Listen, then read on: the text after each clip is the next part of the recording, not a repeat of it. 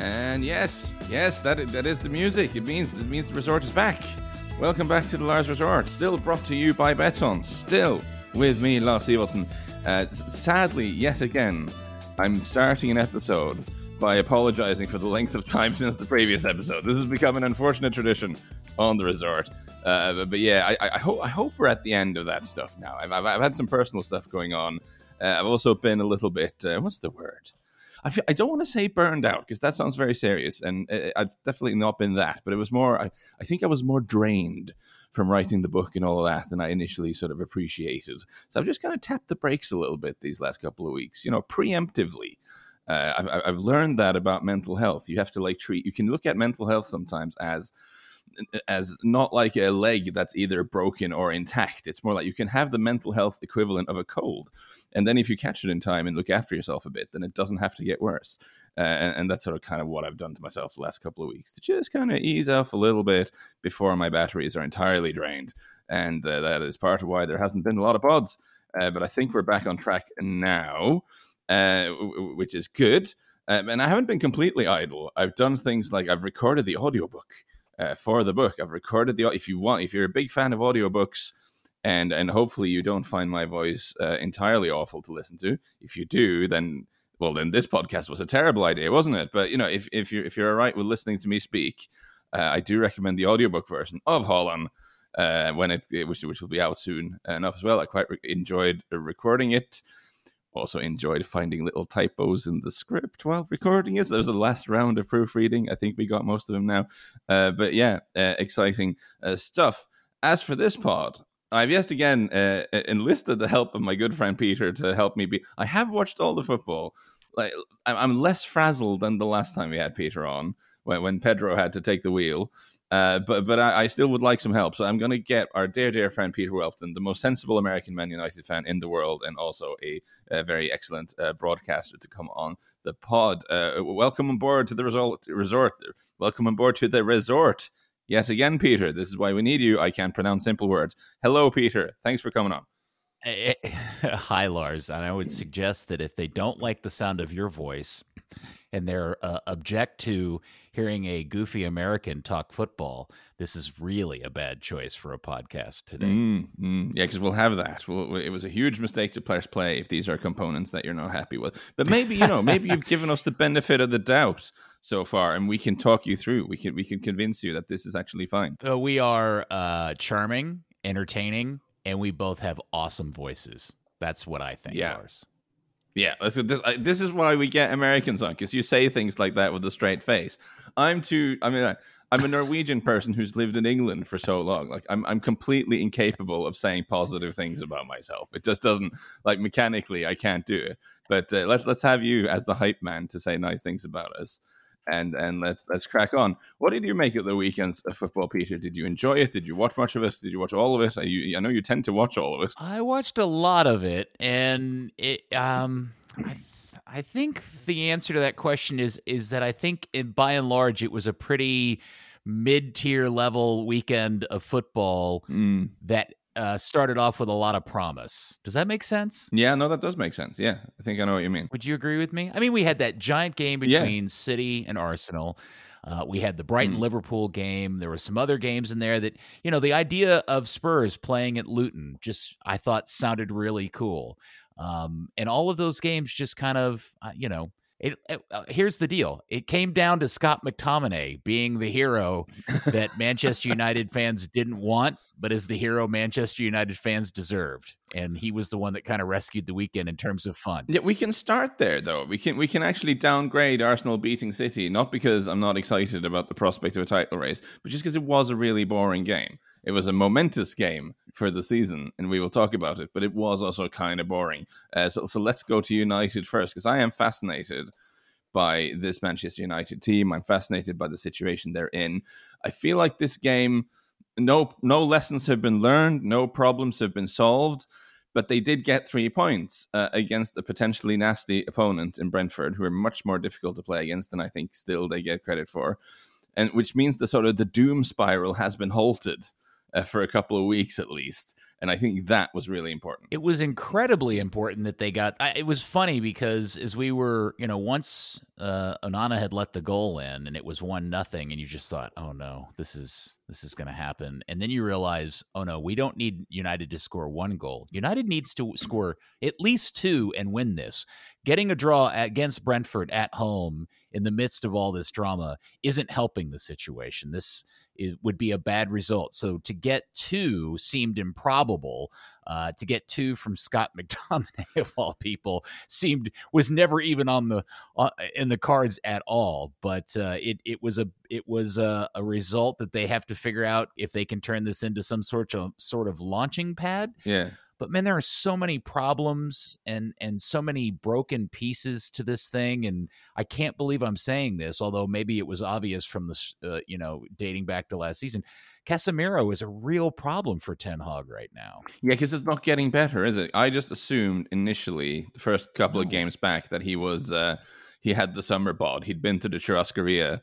You know, he's going to run this off. It's going to maybe the preseason didn't go so well. I don't know but it kind of isn't getting better. And the trouble with it is, if this is what he is now, which isn't great, you, are still you're still on the hook for a pretty long contract at a pretty wild salary, according to reports.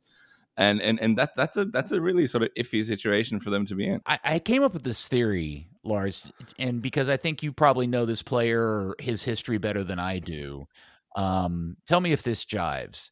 Is it possible that Casemiro is treating this tenure at United as his opportunity to live out some sort of attacking dream that he was never allowed to do at Madrid? It does look like he's gone full YOLO, yeah. Yeah, it's it's weird cuz am I not correct in saying he has like scored way more goals for Manchester United in an incredibly small amount of time than he ever scored for Madrid because he was kind of like he wasn't allowed to do anything more than just kind of destruct and destroy and now he f- seems to take uh, liberties at, at kind of run, doing attacking things and just kind of foregoing all of his defensive responsibilities, especially this season. And that I watching midfielder, watching people run past him and him not, not mark midfielders or miss easy passes, just all is very frustrating. Yeah, th- this is not what you buy. Uh a 30 year old sort of elite level holding midfielder who's won everything everywhere. Like there's just so many basic mistakes being made,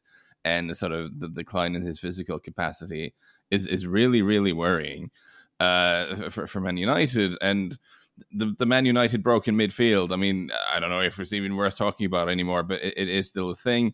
We, we had Amrabat coming into midfield in this game. I kind of was hoping that that would solve a lot of stuff, and I guess they were a little bit less dysfunctional in that area of the field than they have been previously. I mean, they did at least dominate possession. They did create some some some chances, but I didn't feel like this was like a a fluid and flowing and positive Man United performance all in all. No, and and again, you know, they're, uh, they were starting with four guys in the back line that were never meant to be starters, two of which were the starting center backs for Leicester, and, and, and feels like a generation ago. So. Mm clearly, if that is the starting point in which you're building your defense, that's going to be a problem to begin with. But I, I do think the problems kind of just go uh, line up from there, and it's going to take Ten Hag a lot to uh, to figure this out. He's going to need to get people healthy. He's going to get a lot of people just to get their head right with the uh, football and um, I, I, don't know man it, it just doesn't feel like this season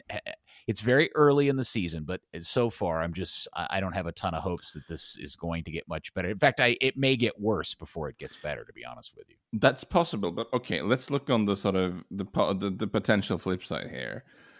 Is that Højlund looks good.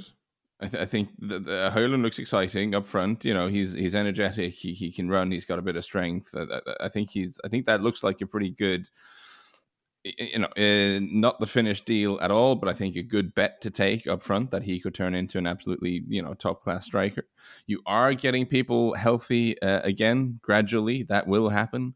It is possible that sort of maybe adding Amrabat to that midfield will cover some of Casemiro's shortcomings.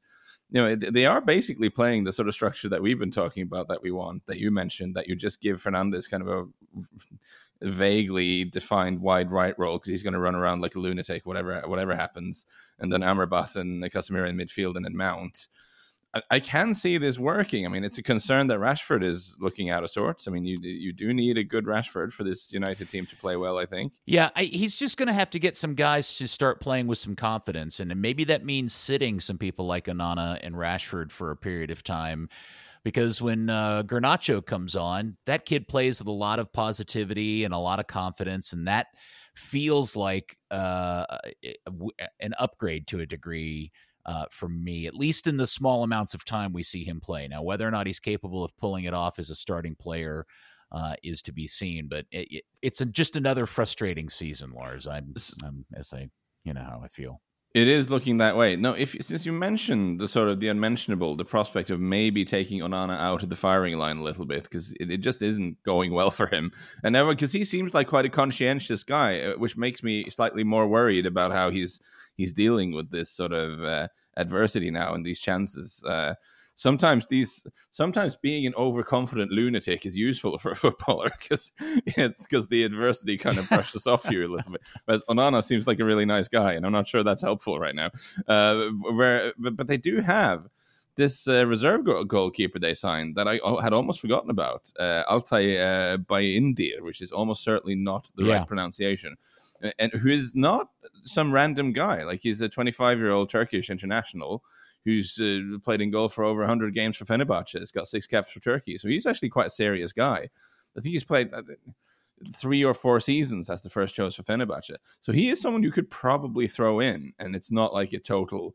It's not some dude from the from from the under 21s or some uh, some very old Rob Green character or something like that. Like the, the, there's a serious customer there uh, who could maybe take some games in goal just to just to take Onana out of the firing line. I mean that that might be might be a uh, something for them to do. But I still think I come back on this, and I do apologize if I've said it on the pod before. But with Ten Hag, there's this sense that he's always had to fight fires. Like he hasn't had a chance to grow his garden because part, parts of the garden has always been on fire. Uh, if he can get people fit now, so he has all the components and they can have a couple of weeks of playing together, maybe we can start to see those sort of patterns and the connections between them that we were expecting to see. At the same time, other coaches struggle with injuries. Other coaches have various bits of adversity to deal with, and a lot of them do manage to put more of an imprint on their teams than than I feel like Ten Hag has done now because it's just there isn't a lot of progress to see right now. No, there's not. And just to kind of put this into perspective, when they get back from the uh, international break, while they get to start off against Sheffield, um, they have the city game immediately after yeah, that. Yeah. And then they have a, a pretty interesting run. Like, uh, look, the city game on the 29th is um, uh, could be ugly. But that is bracketed by the away game at Sheffield, and then away at Fulham, then a home game against Luton, and then away at Everton before they have Newcastle at the beginning of de- uh, beginning of December. So yeah, November feels like an opportunity for him to.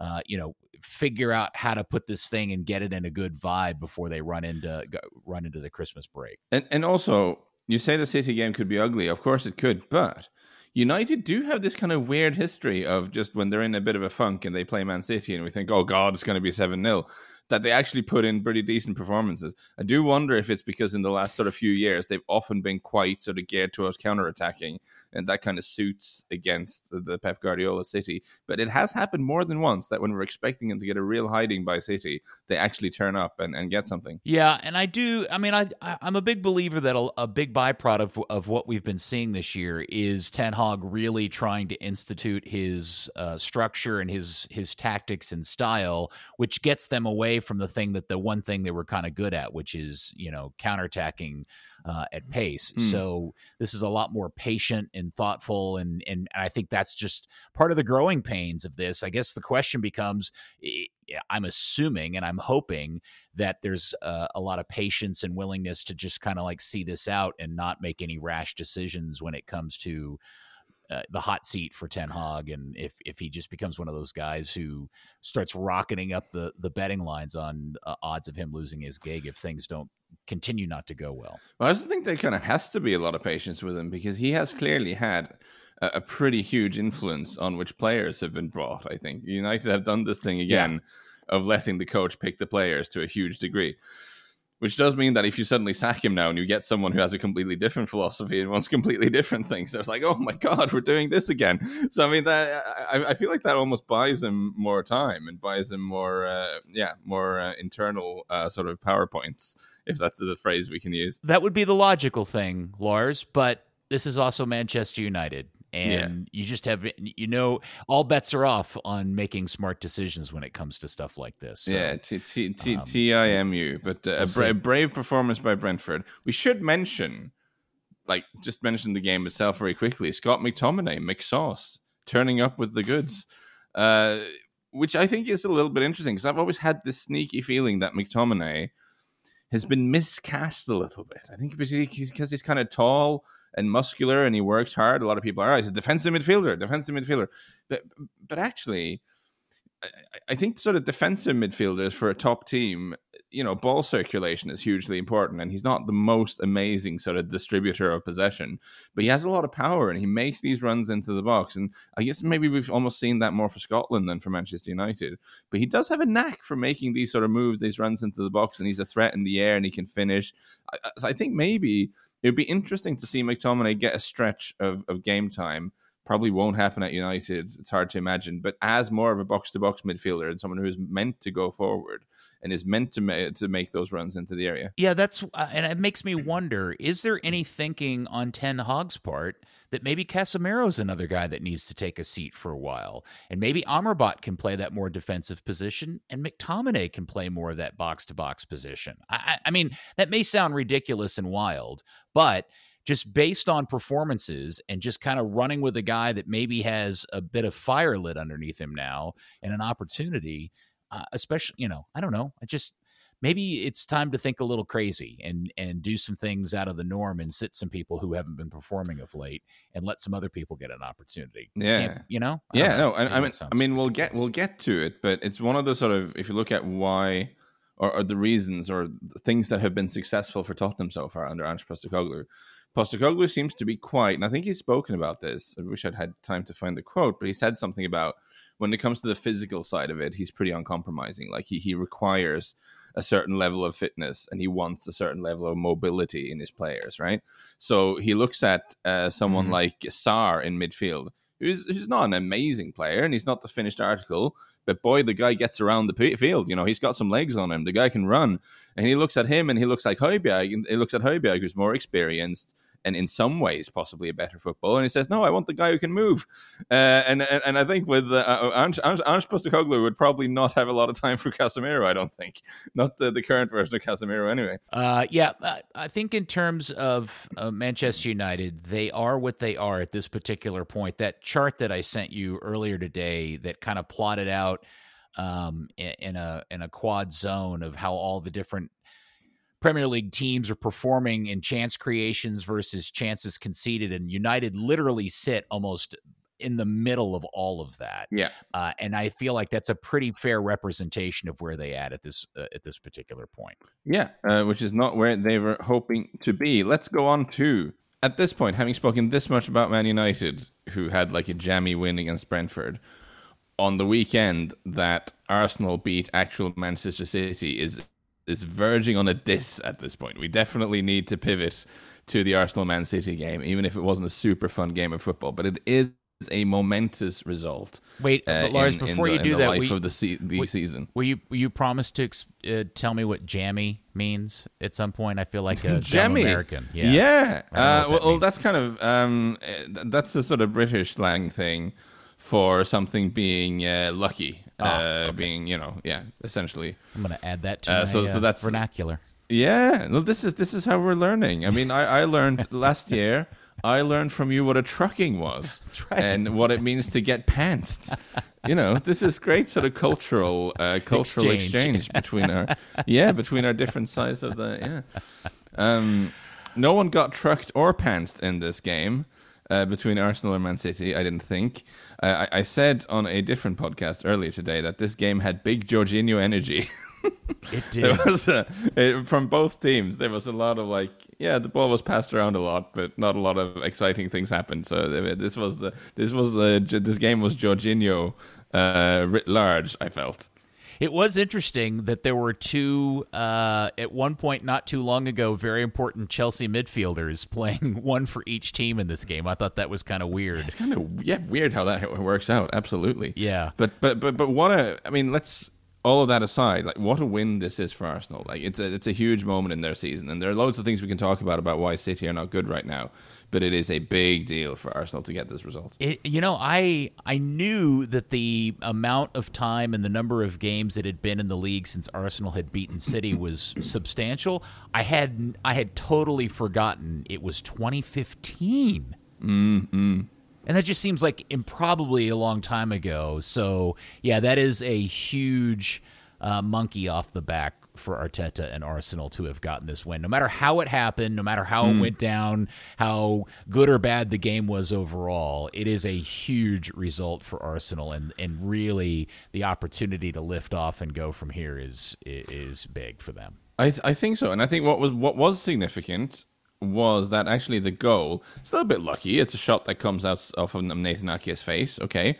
But but all four substitutes were involved in the move, which I think is not insignificant because it's one of the things we looked at with Arsenal.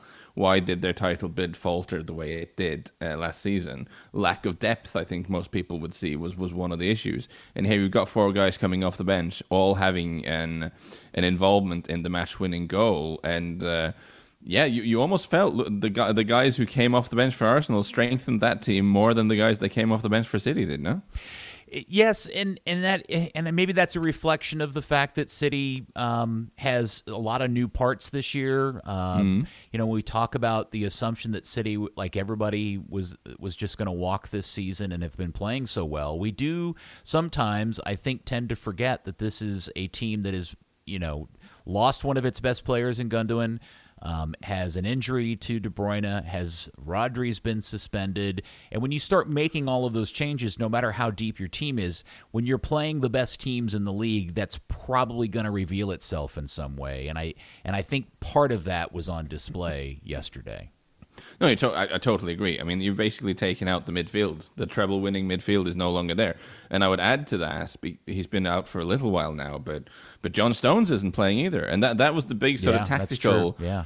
the big tactical revelation last season. You know, how will we make uh, Man City work with Erling Haaland up front? You know, he's not going to drop into midfield and be an extra midfielder, so Pep's going to have to think and, and think of a plan. And the big sort of galaxy brain genius thing that Pep did last season was just turn Stones into this hybrid midfielder, and he hasn't been around, so you haven't had that. So, so this is a very, very different team. They've kind of made it work so far, roughly in the league, with the sort of Haaland Alvarez link up. That's been quite fun. But in the last couple of games, they just, I mean, against Newcastle in the League Cup, I know there was a bit of rotation going on, but they were poor, and and they weren't that great against Wolves either and and they got there eventually against Leipzig, and they were pretty dominant. But there is they're a little bit off at the moment. Uh, Manchester City, it's not quite working, and of course, there's no doubt.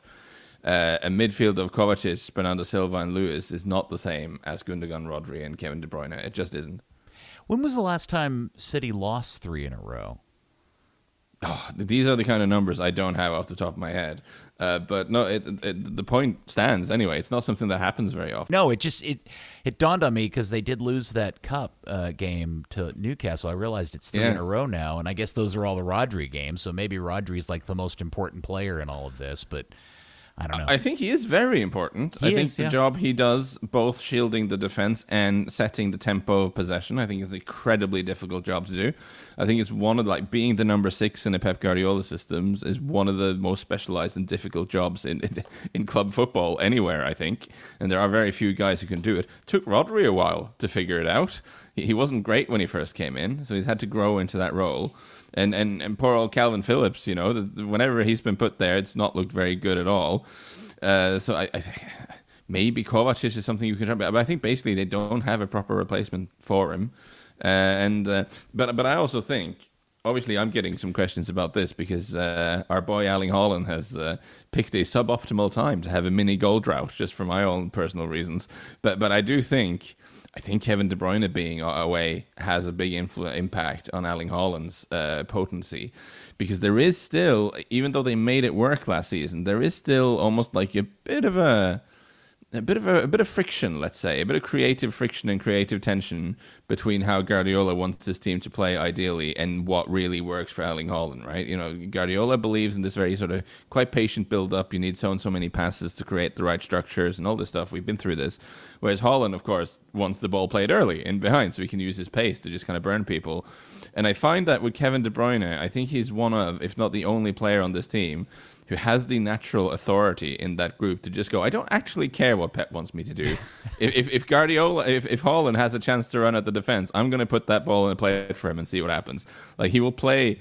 I think it was the Leipzig game where actually uh, in the spring, where Guardiola had sent something in the build up about how uh, Kevin De Bruyne needed to do the simple things more often and not just go for these difficult balls and, and, and just simplify things. And then in the first half, De Bruyne was just playing a ton of crossfield balls, almost like demonstrably saying, "No, I'm going to do this." And and, and I I really think that's part of the reason why Erling Haaland has scored slightly fewer goals recently. I mean, he's still he's still the lead top scorer. I think still. I mean, he's, he's still a ridiculous goal scoring machine. But that's one one in five now for him, isn't it? Which is fewer than usual. Yeah, and it and I do feel like that is a huge disconnect. But one of the things that uh, I think is an interesting talking point from this game because the the game did seemingly flip uh, in terms of the slight level of who has control of this game at halftime, and and I don't know if a lot of people have talked about the the Kovacic situation mm. where he's sitting on a yellow. I don't, mm. you know, mm. we don't need to talk about whether he. No, we don't. Uh, you know, I need to get my bleeper out again. Right. Uh, you know, he he was in a very dodgy situation with the referee yes. by halftime, and a lot of he people was. were talking about they need to take him off, and I'm like, that seems ridiculous. But I do think the impact of that situation is Kovacic now isn't suddenly the aggressive uber hardcore mm.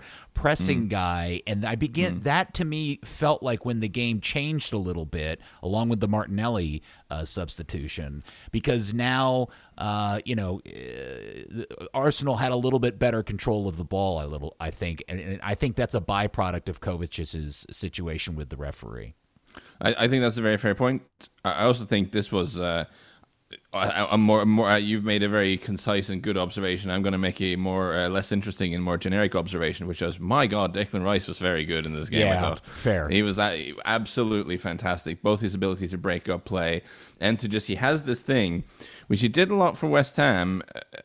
Which is because they're such a counter-attacking team. But he has this burst of, of pace. He's not rapid, but he can take the ball and just kind of gallop into space away from people, just a little bit too fast for people to keep up or people to shift sideways to intercept him. Like he he moves really well with the ball. Declan Rice does. And, uh, I thought I thought he was fantastic. I thought Jorginho did well to not get a second yellow. Uh, I was sitting there, I was watching, I was sat on the sofa watching this game, and when Jorginho picks up that first yellow after 11 minutes, you think, here we go. this is gonna, Arsenal's gonna be down to 10 here at some point.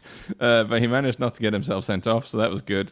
And uh, yeah, the cavalry coming off the bench, uh, very, very, very positive for Arsenal. And just uh, listen, I, I find it hard to get too excited about this game because it was a game in which two very good teams played not that well and not too many chances were created, and in the end, one of them won off a shot that went off someone's face.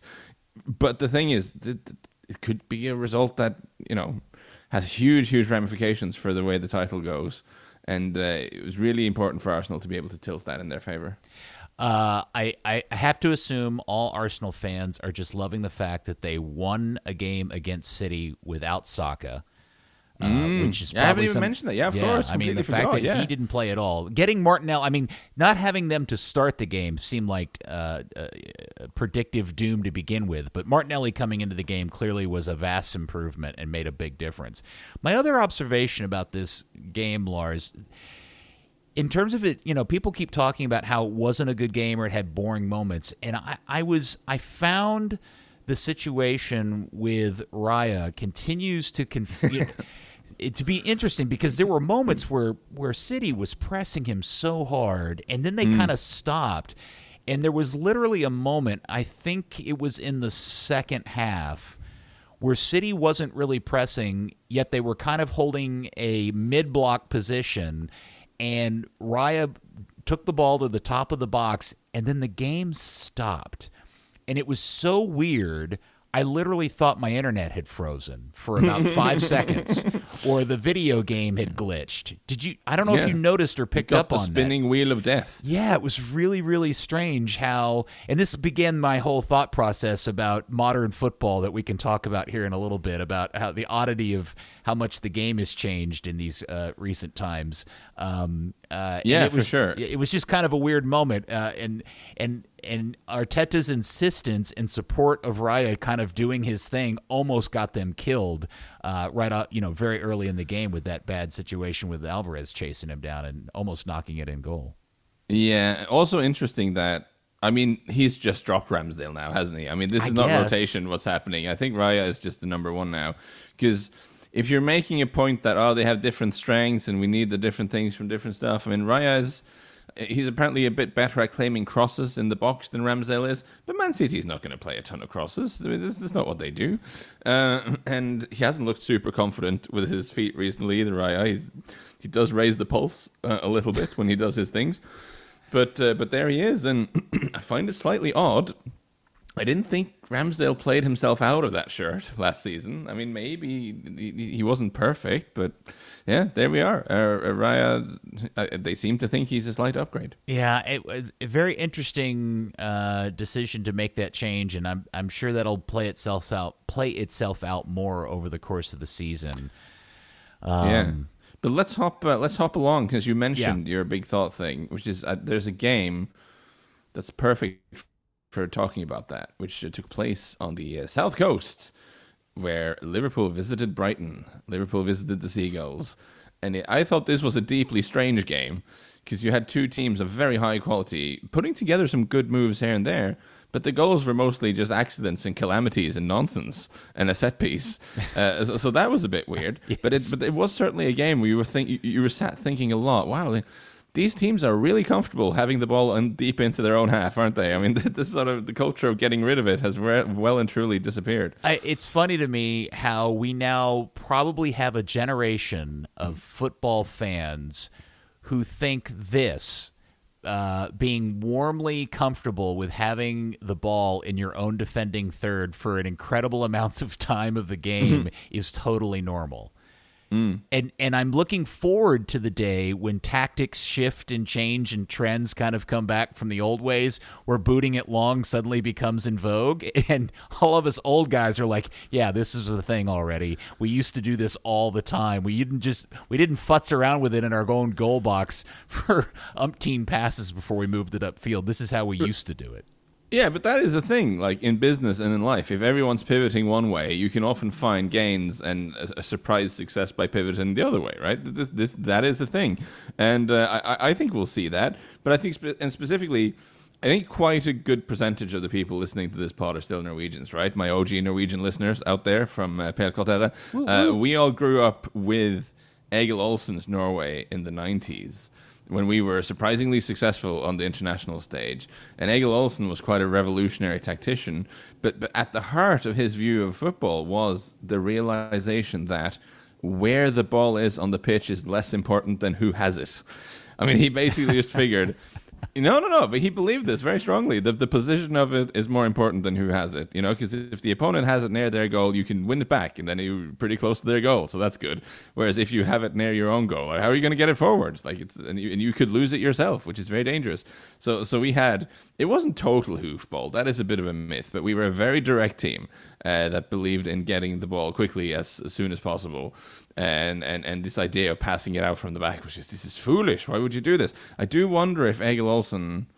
It's possible that we've gotten to a point where the skill level is higher than what he had anticipated would be possible. That, that these, these these players, even center halves, are now so good with the ball technically yeah. and, and so good at passing it that he basically just it didn't envisage a, a potential future in which these dudes would get that good at it uh, so that it would be a viable strategy. But it's so different from what I grew up with, and there is still this sort of thing in your spine that goes, "No, you mustn't do this. You must kick it far away."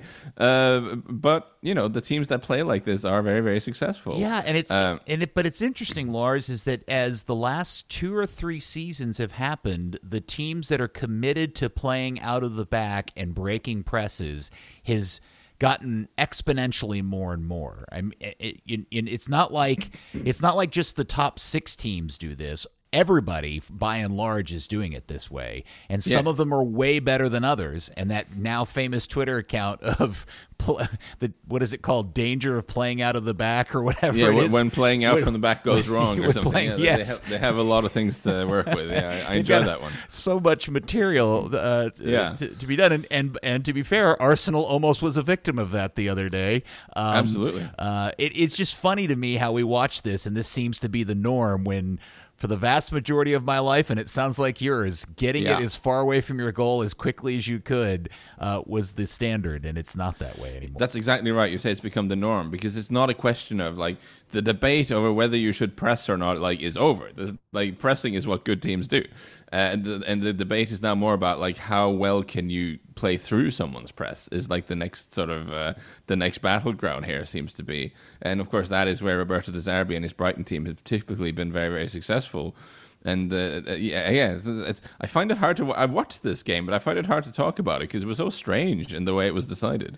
It really was. It was. It was kind of an odd game, and and you know, Brighton. Uh, Brighton is coming off that weird midweek. Uh, European adventure they had to go through, yeah. and come back, coming back uh, from two down to tie the game, and yeah, I do think that's something they're finding a little bit difficult. That's something De Zerbi has said that it's a completely different sport now. They're effectively playing uh, every three days, and they've also had they've had a tough fixture list, man. I mean, if you look at the last sort of couple of months, they played. They have a row now where they played West Ham, they played Newcastle, they played Man United, then they played away, uh, or not, not away, but they played in the Europa League, then into the Bournemouth game. That was fine, but then they played Chelsea and Aston Villa, then away in the Europa League, and then they play uh, Liverpool. So that's, that's, that's that is quite tricky when the club isn't used to that, and you have less time on the training ground to work on stuff. So uh, we, perhaps we shouldn't be surprised that they've had a little bit of a of a setback. Uh, but I guess good news for them because next up is Manchester City, so that'll be fine. Yeah, I, I look. I, you know, I'm a big fan of Brighton, um, and I thought you know getting the result that they got here is uh, a credit to them because they continue to play better than I think or above their weight, punch above their weight. Mm-hmm, How about that? Mm-hmm, um, totally. Uh, and and coming back from you know a, a, pair of solid goals and just the way the game played out. Uh, and when you consider the starting lineup for Brighton, I mean, they just continue to. We talk about this all the time um, the number of kids, and to me, yeah. they're just kids. Like uh, uh this uh, Baleba uh, guy, the Cameroonian. Yeah. I, where yeah. did he come from? Yeah, no, he he was news to me. I was not familiar with his work. I was familiar a little bit with the Simon Adingra uh, because he's sure. come through uh, Nordsjælland, the Danish club, who have this sort of extensive tie up with the the Right to Dream uh, Academy in in Ghana. Uh, so that they bring in a lot of like Mohamed Kudus came through there as well. Uh, so, so I, at this point, anyone who does well for Nordsjælland in Denmark, you immediately look at it like, oh, that's probably someone who's going to be very good. But it's very typical that it's Brighton who pick up a young guy who's had uh, what uh, he's had probably one good season in Denmark, and then they bring him in, send him on loan to Union Saint-Gilloise in Belgium for a year, and then they unleash him on the world. I mean, this player is uh, he is the Brighton template pretty much, isn't he? Yeah. Uh, and he looks and he looks very good. Uh, so no, they're they're remarkable in that sense. We touched on it now. This this philosophical thing, this everyone playing out from the back. Will someone else go in the other direction? And I present to you Sir Sean of Dyche, who's who's Everton got a very very good win against Bournemouth. And and it's possible that I'm looking too hard at the numbers too early in the season here, and and and I'm being a bit silly. But you know what? I kind of like what Sean Dyche is cooking. I've, I've watched them play a few games now where I think I it kind of makes sense what they're doing. They have a lot of the components for a good Sean Dyche outfit, and uh, yeah, I think Everton could be on the up a little bit here. All right, and I'm going to counter. Uh, I, I would uh, counterpoint this. How much of this is Everton looking good and Iraola's Bournemouth just being a bit of a mess? Yeah, that's also possible. I think generally Everton in those games I referenced, they haven't been. I mean, they've played. Yeah, they haven't they played well against Brentford. That that's nice, but uh, yeah, uh, they lost at home. Bournemouth to Luton, Lars. No, you're you're right. You're right. They did, and and and Bournemouth. Bournemouth, I am. I'm worried that I might have been right about them in my preseason sort of Bournemouth will will struggle type of thing, and and that's not necessarily a strike against Iraola, who seems to be a very exciting uh, coach and all of that. It's just that try again they were so bad last year, and and trying to turn one of the worst teams in the division, who are very, very lucky to stay up, really, uh, into like this sort of high pressing, attacking fun machine is just a very, very, very difficult thing to do. And um, I guess if we're looking for a silver lining for Bournemouth, it's that they've had a pretty difficult fixture list. Uh, I, I, I think they've, in terms of if you uh, grade their opponents according to difficulty, I think they're one of the teams who have had a very challenging start to the season. So maybe they could be some once they're out of that, and if they stick with it, then maybe maybe the good times will come. But uh, there are just too many times where they seem too easy to play against, and, and this was uh, this was meat and drink for Everton and Sean Dyche. I'm interested to keep an eye on the Bournemouth situation because the decision to get rid of O'Neill and put in Iraola seemed odd at the time, but then got a lot of people ex- excited because of uh, the new manager's background and his style. But that, mm. by and large, isn't working. But Foley, the American owner, as I've talked about with you before, is mm-hmm. pretty famous for not being not having a great amount of patience. Oh, and uh, and you know he he made quick work of winning the Stanley Cup, the the big N8 the the National Hockey League championship here in the United States in very short order with a brand new franchise in Las Vegas, and it mm. just it don't be surprised if Foley gets tired of this quickly and starts making changes uh, sooner than later. It would not surprise me at all.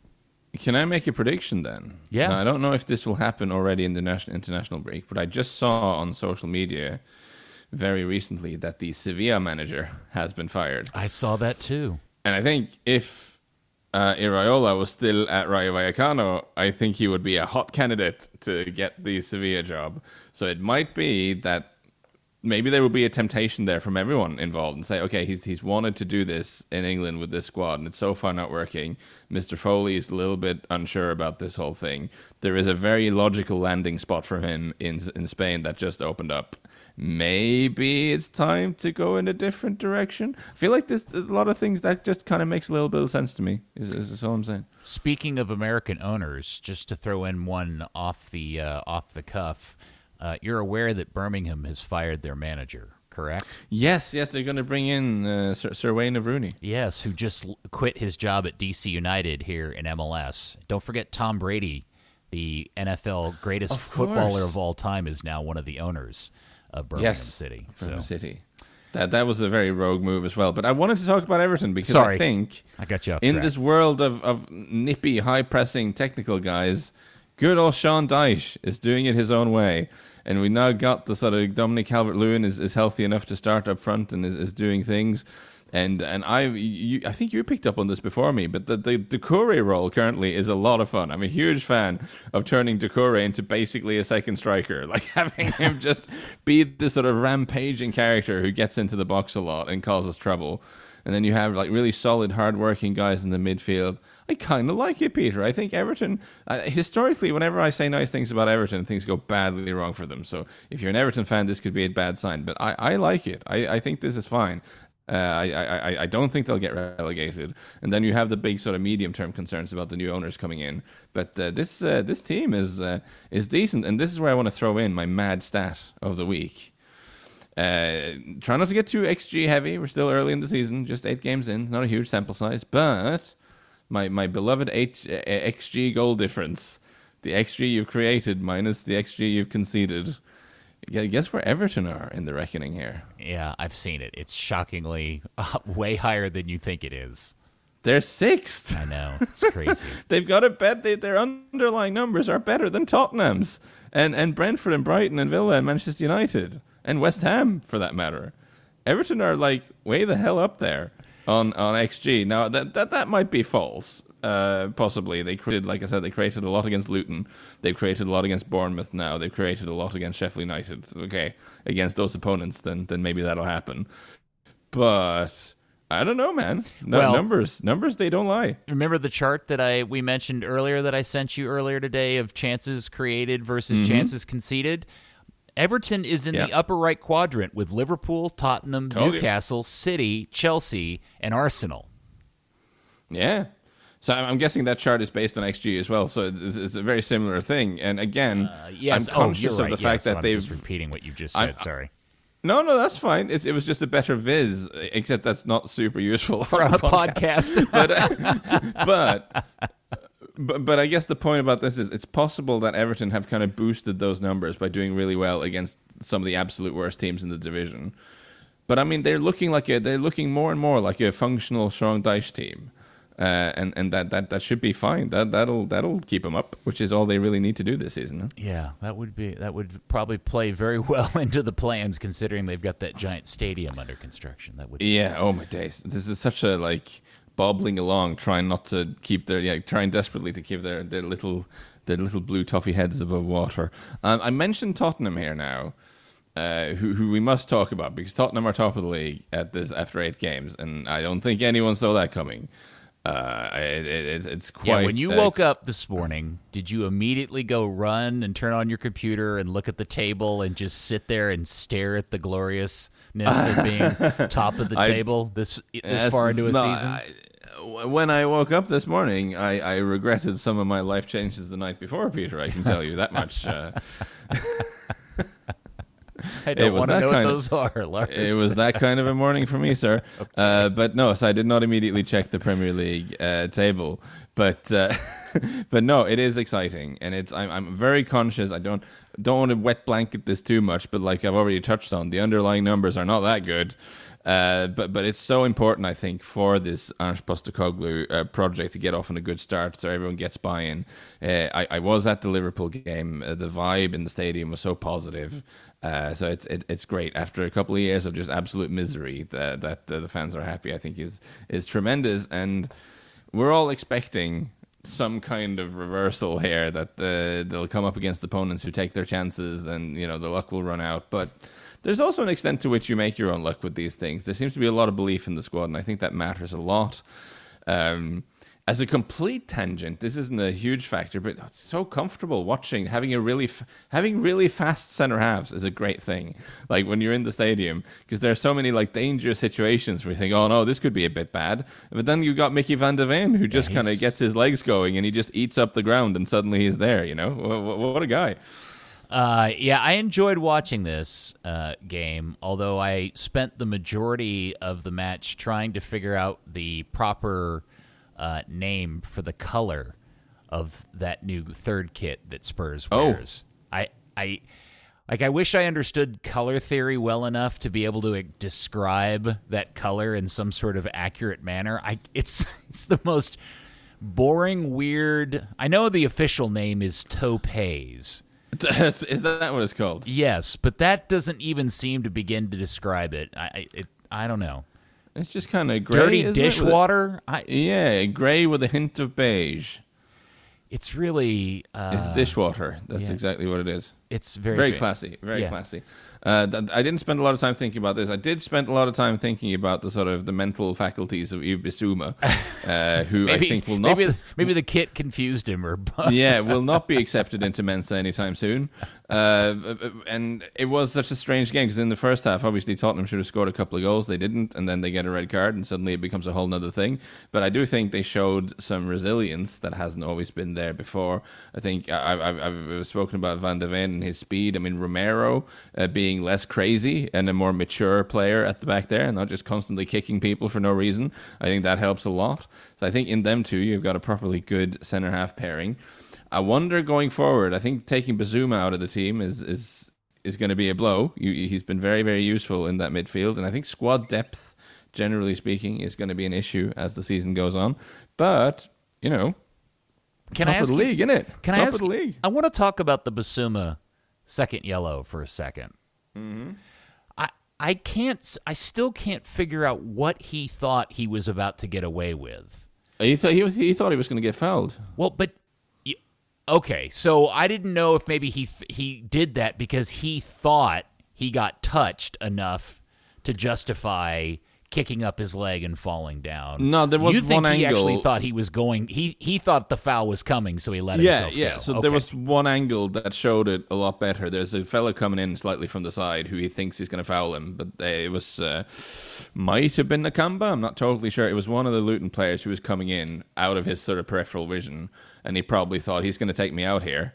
Uh, so he started basically started going down, which is something players do because partially to draw attention to the foul, but also because they don't want to get hit with their legs planted, right? So you, Right. you if you think you're going to get hit, you do want to not have weight on your feet because you're much more likely to get injured. So players do sort of you can call it simulation and diving if you want, but a lot of them will like aid in the process of going to ground, and it has a dual purpose. It uh, it helps fool the referee or bring the referee's attention to it if you want to be more diplomatic, and it's it's you're less likely to get injured. So it's something players do. But when the player coming in that you think is about to foul you holds back and does not foul you, Yeah. then you end up looking very stupid, and, and you get a red card. Well, in this case. for Spurs to have held off and won that game despite being a man down and and just beginning to get the sense that maybe the the curse of being Spursy has somewhat lifted from this. Just just remember that th- this morning, despite the fact that they finally beat City, Arsenal woke up this morning still in second place behind Spurs. Maybe things really have changed, Lars. Yeah. Well, well, we'll see. I think that I'm I'm enough of a I'm enough of a pessimist Oh, and a no. nerd that I'm looking at these these XG numbers, thinking, huh, you- better not get carried away here. But the thing about XG numbers is they only mean okay with Tottenham's numbers being what they are right now. What that tells us is if they keep playing the way they are, the results will get worse. But of course, they might get they might start playing better. this could just be a phase where they've kind of gotten away with it a little bit, and uh, they they might improve, which is a rational thing to expect, and that the the numbers will catch up with the results and not the other way around. All right, I'm good, going to contrast myself by by making sure everybody also knows at the same time that Tottenham has played by far the easiest schedule of the season. So yeah, that, that that scans, that scans, that scans. So I'm I'm gonna I'm gonna enjoy the moment and not get carried away, and just kind of appreciate the fact that again. Tottenham are playing fun football. They're led by someone who's a good man, and I'm uh, was seems to be a good man certainly, and I'm uh, very happy with that. Uh, can I share some insight from a personal friend from Luton who lives here in Yeah. the Dallas area? Because Yeah. on the radio show here in Dallas over the weekend, um, I was talking about how I felt bad for Luton um, because of, you know I- Luton's such a good story.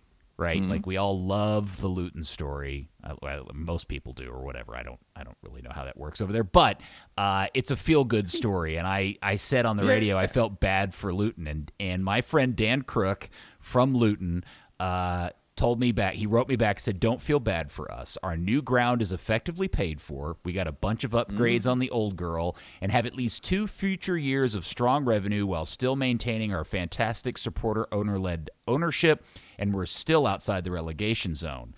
Gabori Yeah. leads the league in crosses into the box, marvelous in tackles, Morris in aerials one. Thomas Kaminski is second in progressive passing yards. Doughty is, uh, Doughty is fourth in key passes. Get the finishing right and maybe add another center back, and we're cooking. So there is your positive outlook from a Hatter directly from the source. Yeah, I mean they're they're not bottom. I, I think if you're Luton and you look at this and say, obviously it's been a tough start to the season. It was always going to be a pretty, you know, brutal uh, welcome to the Premier League experience for them. But they're definitely not the worst team in the league, and, and they don't look like the second worst team in the league either. Uh, so I mean, I, I think there's every chance they could, uh, you know, they could build on this. They've had several games so far where they've been very close to getting results. And uh, I'm not, you know, I did that was my big preseason prediction. I predict I predicted Luton to not go down, and I'm I'm still feeling okay about that. I think they have a chance. I've watched them so many times, and I'm just so curious how they're ever going to actually score a goal because that's the one thing they just don't seem Set to be pieces, my of. friend. Set pieces. That that one where the guy had the opportunity, Abiado, uh, Abiado, Yeah, Adebayo, yeah. Adebayo, who had the just like all he had to do was just like blow on it, and it was going to go, and he Yeah. missed it. It just That felt like wasn't great. No, but Luton's the- the- season this- in a nutshell, right there. You you said, but the, you know, listen, the striker. Morris is not a terrible finisher. More, Carlton Morris is a decent no, player up yeah. there. But uh, you know, I, I, I believe in Luton still. I I do. I man, I can't wait. I've got I've got to get over to uh, London sooner than later. I got to go to a game at that place before they're done with it.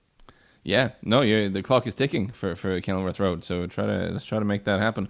Um, the last thing I wrote, because this again, dear listener, because you might remember I completely threw Peter under the bus previously when we did this and gave no prep.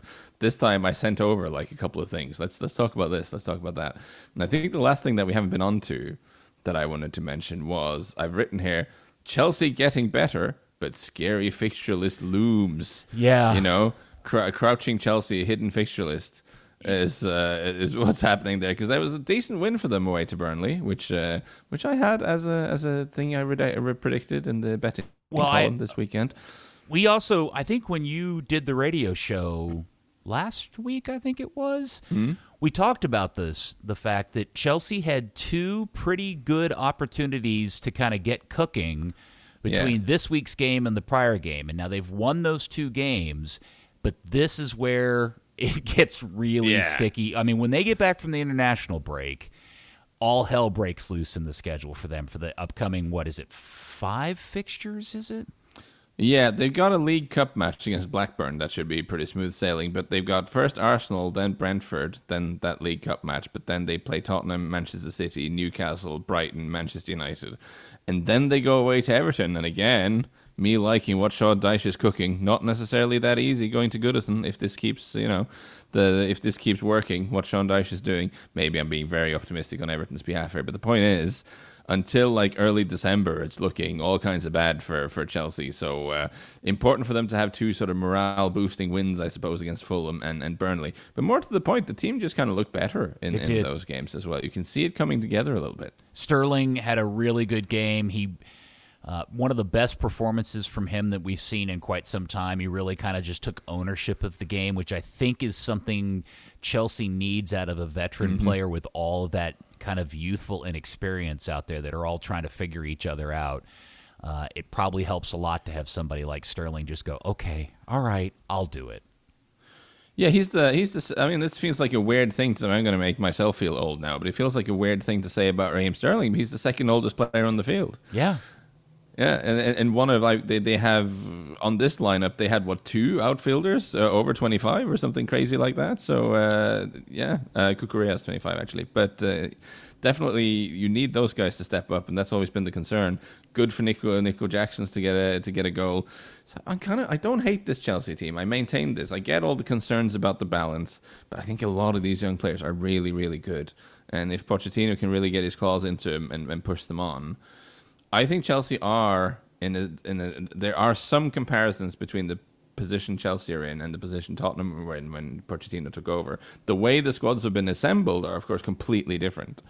Uh, but uh, but there is a, a sort of a, a, group of young players there who who should ideally maybe have better experienced players around them but it is what it is, and I, I think I, I, believe I believe in this Chelsea team, uh, and then we'll see what how I feel about that call when they've played all these very good opponents. I might look very stupid a month from now. we'll check back at the beginning of December. Uh, the other thing that we should mention uh, I want to talk about with you quickly is we were just talking about Luton and kind mm. of having this weird sense that Luton's going to be okay. But when you juxtapose that with Burnley, of all clubs, yeah. It's weird considering how Burnley just kind of bullied through the championship last year. And yes, they beat Luton the other day, you know, what was it, a week or so ago? Very tight game, though. A very, very tight, tight, game, game. Uh, but they won that. If you were to kind of compare those two promoted team seasons, I, Burnley's the one to me that I think is the one you have to worry about a little bit because the way that that they have chosen to play their game, like it's like uh, it's like Norwich version 2.0. Yeah, no, they're having the Norwich problem. I completely agree. They're trying to play in a quite attacking and positive manner, and they're they're too easily uh, unpicked by opponents. It might be that they pick up enough teams against the other enough points against the other bottom clubs to be okay, but I'm concerned. And they've also sort of low key spent a lot of money. I think I think their net spend this money was like a hundred million. Uh, they, they, they, they spent money this summer, mostly on young players, so mm-hmm. you know, guys for the future, probably not on huge salaries. So there's a plan there. But uh, yeah, it's it's it's not looking amazing for, for, for Burnley so far. Also looking real bad uh, for Sheffield United, who who are just really really bad. But we we knew that looking at their squad. I mean, they were not that impressive going up, and then they lost a couple of their most important players. And uh, obviously, uh, thoughts and prayers uh, with Chris Basham. Yeah. Uh, for uh, for for have yeah. You, that, have you written your that- letter of support to Chris and offered to come sit bedside with him and tell him Yeah, tales no, of, of recovery? Being yeah being completely self-obsessed as i am uh, my immediate thought looking at that was well that looks familiar uh, i haven't seen the sort of official diagnosis but that looks like more or less exactly what happened to my leg Yes. um, It was funny I because think- you were the yeah. one, by the way. I got exposed to that uh, that piece of photography via you, Yeah, sorry. involuntarily. Where I was Sorry, like, sorry. "Wait a second! Is the only thing keeping his foot anywhere near the rest of his body is that it's in the same sock as his leg is in?" Yeah. that was an awful Yeah, I think- photograph. Yeah, I think this is the difference. Looking at that photo, I think that that was probably a compound fracture under the sock, wasn't it? That looked Yeah. like there's some, some bone poking out, which uh, uh, which thank God I did not have. I was told I was actually told. Fun fact, uh, dear listeners, I was told by my surgeon that actually me being slightly overweight uh, probably saved me from a compound fracture because I had kind of chubby ankles, so there was enough wiggle room in there for the to keep it all internal. Your cankle saved Yeah. you. You know Gotta what's weird up- about the Basham injury is is that I, am I correct in saying that that was a non-contact break? yeah, yeah. That is But this again, but but that again is what uh, my surgeon told me was that because again I was convinced that I did this to myself because I'm heavier than I should be, and he was like, no, no, no, it's just your joints are no, your your your your bones are really good if they do exactly what they're meant to do, but the second you start like subjecting them to pressure at the exact sort of wrong angle and stuff, they can break a lot faster than people realize. Uh, so it, it must have been a complete sort of freak of, uh, yeah, maybe there was some like. Um, I, I, I have I obviously haven't seen Chris Basham's X-ray, so I don't know exactly. So I don't want to speculate. But these things, they, these slightly freakish injuries can happen. Yeah, the uh, human ankle and foot, especially when it's used in the uh, way that it is with footballers, is pretty much a miracle. Yeah, yeah. Though I will say, uh, uh, at least Chris Basham didn't have to actually make his own way to the door. So that was. I feel like the Oh, come Tim, on. Ti- with, Tim Ream in this case played the role of the postman who came to help him out. So And you was- didn't have nice. oxygen either, did you? I no, they did. They did. They gave me oxygen. Yeah, oh, did they? Okay. yeah. Uh, morphine and oxygen straight pretty much straight. Not away. as quickly as Basham got it, though. No, no, no, no, no. I had to wait for the for the ambulances, but yeah, I honestly have no idea how long I was waiting. I was pretty zonked out on adrenaline at the time. Maybe they were there very quickly. Was there a knows? large group of observers applauding you as you went into the There ambulance? was not. There was actually uh, there was uh, t- two passers-by who sort of just walked straight past the front door and just sort of looked at this strange man who was lying in the entrance to a door in a street in London. And They didn't decided, well, stop this- and politely applaud you as you got loaded no, into the they truck. just kind of no, they just looked at me and decided this is definitely not a me problem, and just kind of walked on, which was uh, the neighborly spirit of of London. Uh, of London is uh, is quite something. But yeah, uh, hopefully, hopefully Chris Basham uh, will be will be back. I mean, he's not a young player, so this is obviously very tough for him. But he's a centre half, and sometimes they have, uh, you know, the sometimes they come back. Who knows? But yeah, he should look to you for inspiration, Lars. Look he how good you are because these days. no, well, yes, but actually, I think a professional athlete will probably recover from this a little bit quicker than I did.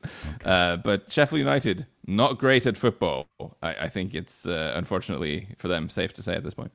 Sheffield United is the Chris Basham ankle of the Premier Oh, League. is That's brutal. Oh my god, I, it's it's funny with you, Peter, because you're very often like kind of placid and sweet and sort of middle down the road, and then you occasionally go like really far, like almost across the line with certain Sorry. things. Like that's really harsh. You can cut that out. no, no, it's, it's staying in. I, I, I want the listeners to get to know this sort of very idiosyncratic part of your personality. I'm just having a good time with my buddy Lars. It's- Exactly right. Exactly. I did tell you before the recording that what I want this podcast to be is as close to our uh, just casual conversations without the libelous parts in it, and uh, that is what it has descended into.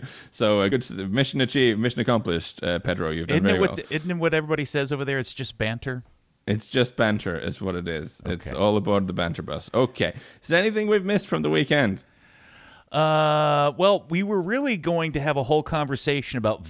I thought. And No, the- uh, we were going to replay on. the audio. So now I have to get the bleep sound effect on. I forgot where I stored that. and discuss don't. law I don't. 18. Because I don't. I, I don't have a. I don't have a soundboard. I just have to manually edit in a bleep sound into the recording, and then I had to fix the audio levels. First time I put the bleep in, the bleep was way too loud, so I would have caused like brain damage to the listeners when it, when the Oh, bleep I'm came on. sorry. So I'm gonna have to put that in now. Fine. Thanks a lot for that. Sorry, resort the pod, the pod, the pod will be later than it needed to be, just because I now have to figure out how to put the bleep in. Uh, I guess we leave it there. I mean, there's not because it's international week, so I usually again tend to have a betting part at the end. But uh, with the international football, I find that very challenging. We might do a betting column for the international games. I'm just going to see if I can buy myself some. How'd you do this myself- week, by the way? By the way, Uh, uh, did uh, did well. The the Yeah. boosted treble landed for the second weekend in a row. So uh, we we've we've done pretty. What what that, what was the word for that? The uh, the parlay is what you guys call it. uh, yes, I believe that's the That's term. the American word, yeah, for like a treble. Yeah, no, the the, the boosted treble uh, landed. I had uh, I had Chelsea to beat Burnley, I had Everton to beat Bournemouth, and I had both teams to score in West Ham Newcastle, uh, and that was all very good. Uh, and I actually had, as a long shot for the single, I had Newcastle to win and both teams to score at a pretty chunky price as a single, uh, which almost landed. So that was a bit frustrating. But you know, with the single landing, I'm very happy with the weekend, and it. And so with the treble landing, I'm happy with the weekend. And it was the second weekend in a row uh, where the treble landed. So we're on a hat trick. Hopefully, we can we can get the third in a row uh, when the club football is back. I think that's the end of it. Thank you so much for uh, for spending uh, for, for for spending more time with me, Peter. I've enjoyed it. I hope the listeners uh, have as well. And the pod will be back now, hopefully regularly this time. Uh, I think. Let's let's see how that works out. Bye, good listeners.